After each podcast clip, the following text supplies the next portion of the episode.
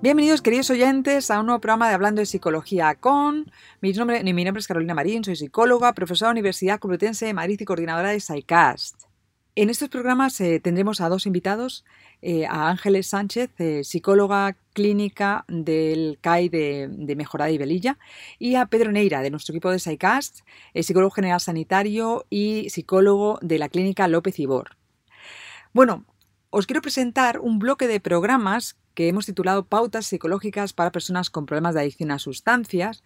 Hemos eh, grabado siete programas eh, dedicados a esta, a esta temática eh, y que pueden ser de gran utilidad para eh, alumnos que están eh, interesados por el tema y que están aprendiendo sobre el tema de, de adicciones, para profesionales que, eh, que quieran refrescar el modelo en el que nos vamos a basar, que se van a basar los programas, que es el modelo de Prochaska y DiClemente, y algunas de las pautas psicológicas que se realizan en cada una de las, de las etapas del cambio, y para aquellas personas que estaban en, en tratamiento anteriormente de forma presencial y ahora posiblemente de forma telemática, o que han tenido que interrumpir el tratamiento y que tienen este problema de adicción a sustancias.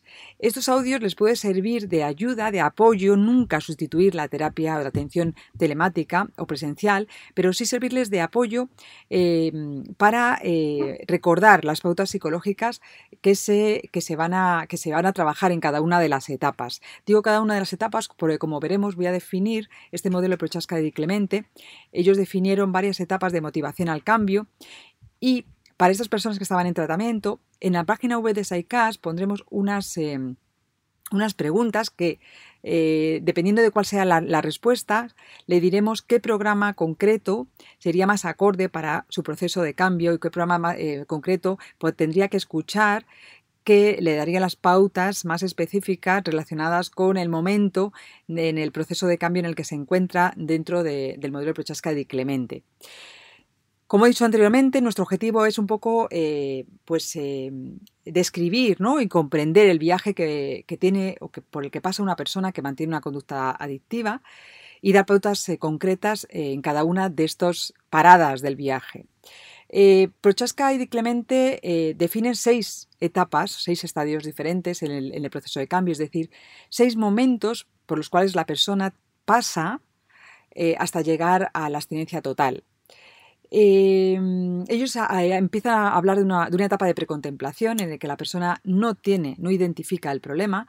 Son personas que posiblemente lleguen a consulta eh, un poco empujadas por la familia, por los amigos, por la pareja, pero ellos no reconocen o no identifican por qué tienen que estar en, en la consulta. Ellos no identifican el problema. A veces vienen por las consecuencias del problema, es decir, por problemas con la pareja, eh, por problemas en el trabajo, pero no identifican que sea la adicción la causa principal de, de, de sus problemas. La segunda etapa que identifica eh, modelo Prochaska y DiClemente es la etapa de contemplación. La persona comienza a contemplar la existencia de un problema, pero no tiene todavía intención de cambiarlo.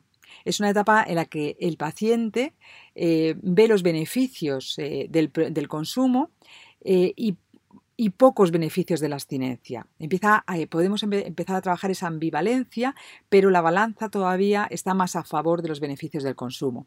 Sin embargo, en la tercera etapa, en la preparación, sigue la ambivalencia, pero esa balanza ya empieza a declinarse hacia los beneficios de la abstinencia, y empezamos a tener motivación hacia el cambio.